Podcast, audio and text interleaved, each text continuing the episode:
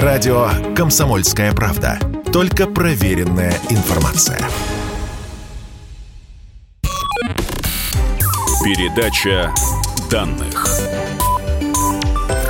Здравствуйте, уважаемые радиослушатели. Это передача данных у микрофона Мария Баченина. А в гостях у меня сегодня руководитель экскурсионного бюро Музея Москвы, экскурсовод, москвовед Андрей Клюев. Андрей, здравствуйте. Здравствуйте, Мария. А давайте начнем тогда с истории. Когда вообще появилось то, что мы можем назвать общественный транспорт? Ну, если говорить о транспорте, связывавшем города, то а, он появился, конечно, раньше, чем внутригородской транспорт, поскольку какой бы ни был большой протяженный город, все-таки а, его более-менее реально можно пройти пешком, а вот а, добраться из одной точки в другую за сотни километров, это, конечно, задача непосильная. И, э, в принципе, дилижансы амнибусы или другие конные экипажи, которые перевозили пассажиров между различными городами на десятки, сотни, иногда даже первые тысячи километров, они появляются уже, ну, как минимум в 17 веке, хотя и более ранние прецеденты можно найти, можно обнаружить. А если говорить о транспорте внутригородском, то это только 18 век, и по большому счету в 19 веке а, эта история начинается. То есть поход Ломоносова в столицу никого не научил? Вот надо было сразу сразу после этого междугородку пускать? Я вот не понимаю. Люди же все-таки... Ну, на а, ошибках учатся. В России а, существовала во времена Ломоносова уже несколько столетий Емская служба, которая нам досталась в наследство от а, Золотой Орды. Но ее нельзя назвать именно что общественным транспортом, поскольку ямщики занимались доставкой ценных грузов, почты, различной корреспонденции и отдельных пассажиров. То есть я бы это назвал скорее таким междугородным такси, чем именно общественным транспортом, который на регулярной основе по установленному маршруту в определенное время и даты возят пассажиров за установленную плату. Так что у Ломоносова особого выбора не было, действительно. Города начинают сильно расти, когда в них появляется большое количество небогатых жителей, рабочих фабрик, мелких служащих, там, кустаре и так далее, которым просто необходимо перемещаться, необходимо передвигаться по городу, и, собственно, эти процессы следуют друг за другом. Самый первый транспорт? Я бы назвал все-таки в полном смысле общественным транспортом то, что стало передвигаться по некоторым странам Западной Европы в XVIII веке. Если угодно, можем назвать с вами это дилижансом, хотя у нас обычно термин ассоциируется там с Северной Америкой, вестернами и так далее, XIX веком. Но здесь было примерно то же самое. То есть станции или постоялые дворы, да, как, э, так сказать, русскоязычной терминологии принято называть, экипажи которые брали на борт несколько пассажиров и их багаж, и э, они движутся по определенному направлению с более, более-менее выдерживая график. Давайте возьмем для примера пару городов. Ну вот, допустим, я говорю Москва, а вы на А говорите. Нет, я шучу. А вы какой-нибудь европейский город на ваше усмотрение. Ну, не обязательно европейский, я то есть вас не ограничиваю. Я к чему? Я хочу вот выстроить некие две параллели. Может быть, это одновременное развитие общественного транспорта или, допустим, какой-то город сильно отставал. Или же здесь только вот э, поехали те самые дилижансы, допустим, а там уже, я не знаю, метро запустили. Я бы даже сравнил с парой городов, один я из за. которых Москва опережает сильно, другой отстает. Ну вот давайте возьмем, например, Париж. Если сравнивать Париж и Москву, то в Париже транспорт появляется с некоторым опережением, и развитие транспорта до определенного момента идет с некоторым опережением, чем в Москве. Ну, например, электрический трамвай в Париже появляется примерно на 10 лет раньше, чем в российской столице. А, метро появляется с еще большим отрывом, то есть э, первая линия парижского метро была открыта в 1900 году к очередной всемирной выставке, проходившей в этом городе, а в Москве в 1935 году, то есть 35 лет спустя. И вот сейчас в Москве постепенно создается система МЦД, московских центральных диаметров, то есть диаметральных маршрутов электричек, которые насквозь проходят через город, и, возможно, некоторые маршруты самого МЦД будут иметь подземные участки, то есть будут проходить в тоннеле через центр города с пересадками на метро. А в Париже такая система, там она называется РУР, соединяющая довольно дальние пригороды Парижа с его центром, проходящие через самый центр города. Такая система создается с 60-х годов, ну и к там, концу 80-х, началу 90-х более-менее сложилось. Вот, то есть в какой-то степени, если брать на хронологию появления видов транспорта Париж, конечно, Москву опережает, хотя тоже не во всем. Вот, например, в Париже а, в конце 30-х годов, в 37-м, если не ошибаюсь, а, полностью закрыли существовавшую там сеть трамваев. Да, в Москве она сохранилась, и Париж только недавно, ну, буквально вот в прошлом десятилетии воссоздал а, трамвайное движение в городе. Вот, то есть по этому показателю Москва скорее обгоняет. Если брать какой-то город отстающий, да, наоборот, от Москвы, Москвы, то можно привести в пример, скажем, Стамбул. Вот. Там, там, конечно, есть специфические виды транспорта, которые в Москве, в общем, без особой необходимости. Ну, например, знаменитый тюнель. А, да, такой подземный фуникулер, соединяющий там, район Каракёй с пешеходной улицей Стекляль, и он был построен еще в 1870-е годы, а, и а, когда в Москве ничего подобного по сложности не было, ну, правда, был построен французской компанией, а не турецкой. Вот. Зато метро в, собственно, Стамбуле появляется вот буквально 20 с небольшим лет назад. Народ-то быстро понял, что это удобно? Или, может быть, это, знаете, как пугало, ну, как, как э, там, я не знаю, поезд, прибывающий на станцию, да, первый фильм, когда люди хватали юбки и что там еще, и разбегались, потому что на них двигался поезд э, с экрана.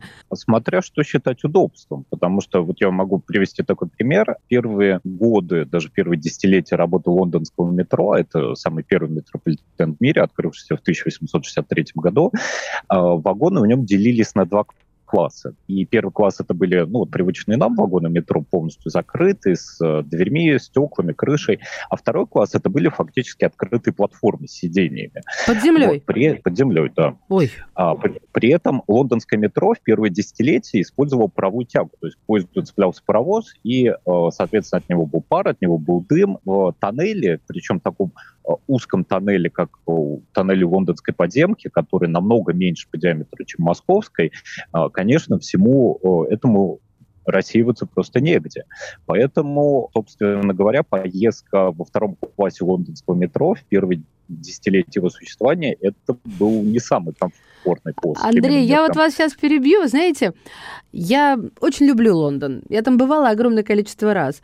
Но за все это огромное количество раз я только за, в одну поездку, это, по-моему, была самая первая или вторая, я спускалась в метро. Потом я зареклась. Потому что после того, как ты Дорогой пассажир, современник, попробовал метро Москвы, тебе метро Лондона покажется, ну, я даже не знаю, квестом на выживание. Особенно, если у тебя чемодан. А на втором месте по неудобству для меня парижское метро. А, не то чтобы я во многих метро бывала, да, но вот, э, конечно, меня вот интересует, знаете что? А когда наши начали строить, они учли какие-то вот эти минусы метрополитена 1863 года рождения или же э, парижского, да, 1900 года. Потому что, например, я не вижу, ну, это большая редкость в тех метро, где я была, когда платформа объединяет пути, и не надо переходить, э, и, собственно, вот это таскаться по этим лестницам не всегда удобно. Но вот какие-то такие нюансы. Поделитесь своим мнением на этот счет. Ну, конечно, в этом э, всегда плюс догоняющего развития в любой сфере, не только в транспорте, что можно смотреть на опыт предшественников, определить ошибки и постараться их избежать, ну, насколько это возможно.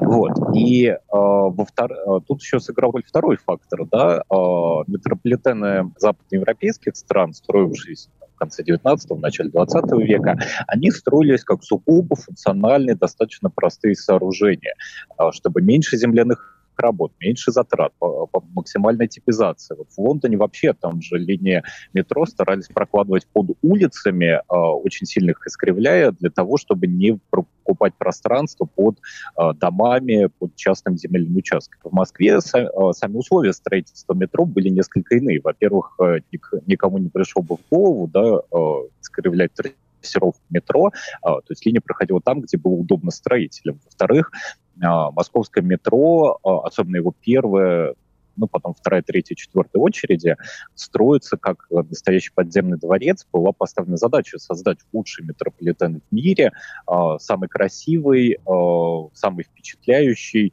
достаточно удобный и, собственно, и соответствующие результаты получились. Получилось у нас? Андрей? Ну, на тот момент, безусловно, получилось. То есть а на сейчас? На сегодня мы не ну, самые красивые? Свет мой зеркальце, скажи, я ли на свете? Ну и так далее.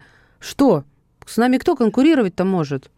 А, ну, с точки, если брать, э, так сказать, э, силы и средства, потраченные на отделку, на художественное оформление станции, то, а, конечно, московского метро есть конкуренты в лице других бывших советских метрополитенов, ну, тоже Санкт-Петербургский, например, наверное, в первую очередь. Но это тоже вот. наши, а я имел в виду другие страны. Ну, если другие страны взять, то вот очень много по сети гуляет фотографии из метро Пхеньяна в Северной Корее, вот, который еще более так сказать, был заточен на роскошь, на красоту. Вот. А если брать с точки зрения комфорта пассажиров, то станции, создававшиеся там в 30-е, 40-е, 50-е, 60-е годы, они, как правило, не учитывали потребности, ну, скажем, инвалидов-колясочников да, то есть э, на очень многие станции московского метро без посторонней помощи инвалид колясочиться не может. И чтобы встроить туда какие-то специальные лифты, какие-то установки, нужны э, чудовищные просто усилия, чудовищные вложения сейчас. А метрополитены, которые создаются в наше время, э, ну, в 2000-е годы открыты, например, они, как правило, уже имеют такую инклюзивную, доступную среду. Mm-hmm. То есть, опять-таки, фактор догоняющего развития. Я вас прерву, и мы вернемся к эфиру. Друзья, это передача данных, а в гостях сегодня Андрей Клюев, руководитель экскурсионного бюро Музея Москвы, экскурсовод и москвовед. Радио «Комсомольская правда». Никаких фейков, только правда. Передача данных. И снова здравствуйте. Это передача данных. Меня зовут Мария Баченина. Сегодня у нас в эфире Андрей Клюев, руководитель экскурсионного бюро Музея Москвы, экскурсовод, москвовед. Скажите мне, пожалуйста, а, про стоимость а, проезда, стоимость билета на общественный транспорт. Было это дорого или нет? И ну, с чем-нибудь сравнить, чтобы мы понимали, потому что инфляция-то наша не стоит на месте. Вы Москву имеете в виду? Стоимость ну, да, а, да, скажите для Москвы отдельно и вот, допустим, сравнить с тем же Лондоном или Парижем, там был дороже или дешевле? Смотрите, я ответ разобью на две части. То есть до революционное время, когда мы смотрим на конку, конно железной дороги Москвы 19 века или электрический трамвай начала 20 века, можно сказать, что это был довольно дорогой транспорт с зонной системой оплаты. То есть чем дальше едешь, тем больше платишь. Как ну, как сейчас. Или как электричках, да. Действительно, довольно дорого все это стоило, то есть проехать линию трамвая с конца в конец, это могло стоить там 30, 40, 50 копеек, при том, что обед в трактире, ну, это такой фастфуд того времени, да, он стоил 5-10 копеек. Была внушительная сумма. А одно из советских нововведений теперь общественного транспорта было то, что внутри города а, плата теперь взималась абсолютно одинаково, вне зависимости от расстояния. А в случае с метро и вне зависимости от количества пересадок просто за факт поездки. Это было, конечно, это сделало, ну, например, московское метро куда более доступным, чем лондонское метро, которое всегда имело и до сих пор имеет э, зонную систему оплаты, причем там, чтобы с, од... с одного конца города на другой доехать, то еще и с пересадкой или двумя пересадками, это будет, э, ну, прям уже очень... Да, это сурово, потому что еще фонд стерлингов, он всегда самая, наверное, самая одна из самых дорогих валют. Вот этот исторический транспорт, да, вот первый первой, ну и второй очереди, он был безопасный, потому что вроде как лошади, вроде как дилижанс, экипаж, ну, все ничего. Но, может быть, я чего-то не знаю. То есть были ли аварии на дорогах? Вообще дороги-то были, потому что дорога в современном понимании это четко выделенное городское пространство. Ты не перепутаешь тротуар и дорогу чаще всего, почти в 99% случаев. А вот тогда как? Аварии, конечно, случались. Аварии были всегда, пока скорости были небольшими, а вот у конки скорость передвижения была, ну, где-то порядка, ой, хорошо, если 15 километров в час, обычно еще даже меньше. Конечно, последствия этих аварий, как правило, были более легкими, том числе и для пешеходов. Да? Но вот это, знаете, как Остап Бендер попал под лошадь, и лошадь отделалась легким испугом. Вот. Здесь, собственно, то же самое, то есть погибнуть под вагоном конки было довольно сложно, вот, хотя люди с непривычки, еще не имея опыта взаимодействия в уличном пространстве с э, какими-то быстро передвигающимися тяжелыми штуками, э, они, конечно, периодически просто по невнимательности. А правил дорожного движения не было, да? Все вот как э, шли ходом, не крестным, а обычным. Вот все по одной дороге, и пешеходы, и пассажиры, все это было вот один поток. Нет, в общем, тротуары уже были, по крайней мере, на всех главных основных улицах. Они были еще до появления и автомобилей, и общественного транспорта, поскольку потоки, собственно, там, карет, телег, извозчиков и так далее, нужно было поток пассажиров отделять. А, но когда транспорт в 20 веке стал становиться больше, стало невозможным, например, перебежать какую-то улицу, mm-hmm то есть перебежать там Невский проспект или Тверскую улицу в конце 19 века, а, можно было практически в любом месте, практически любому человеку. Вот. В 20 веке стало невозможным, и правила дорожного движения и вот такое зонирование уличного пространства, оно, они становились все жестче, жестче, все более требовательными. Вот. То есть это была реакция на увеличение количества проблем, ДТП и так далее. Еще пара вопросов о метро. И меня всегда поражало, как могли воплотить эту задумку. Потому что современная техника техники тогда не существовало. И как это можно было вырыть? прорубить. И еще вы говорили, я, может быть, ослышалась, что когда прокладывали лондонское метро, делая кривыми туннели, это для того, чтобы не платить под проходом э, под жилыми домами или чтобы не пробивать фундамент? Я вот хотел здесь уточнить. Ну, во-первых, чтобы не платить, э, потому что по законодательству британскому тому времени, если на любой глубине э, под тем участком, который принадлежит человеку, что-то делается, что-то строится, будь это хоть 100 метров под землей, все равно считается, что это все принадлежит ему, с ним надо договариваться, ему нужно платить. Ну, к тому же и инженерный вопрос стоял тоже достаточно остро, потому что лондонская подземка, она строилась почти, почти полностью открытым способом, то есть вырывали траншею, в ней строили тоннель, потом высыпали сверху. И, конечно, при такой технологии строительства проходить под домами это почти невозможно. А у нас разные способы использовались. На самом деле есть несколько основных способов строительства метро, представленных в истории. Они называются, как правило, по городам, где впервые массово применялись. Вот есть лондонский способ, есть берлинский способ.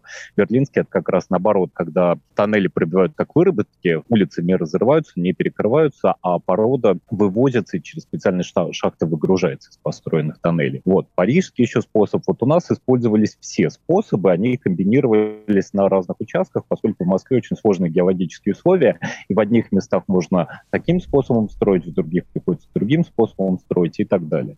Что касается технологий, то... А парижский, а, подождите, пожалуйста, а парижский какой метод? Э, так, я поняла. Берлинский – это вывоз через шахты, Лондон – это вырыв вырыли, а, сделали тоннель, засыпали, а парижский какой? Парижский, ну, он такой, скажем так, а, комбинированный, там несколько приемов используется. Наиболее характерный прием парижского способа строительства метро – это а, когда, собственно, французам нужно было построить тоннели которые проходили как вот сеной, да, то есть с одного берега реки на другой, э, они погружали фрагменты этих тоннелей прямо в реку, укладывали их на дно и с ну, специальным, скажем так, специальными приемами постепенно их углубляли, закатывали, закапывали под дно реки. Обалдеть. Как бы, Звучит как какая-то довольно... фантастика.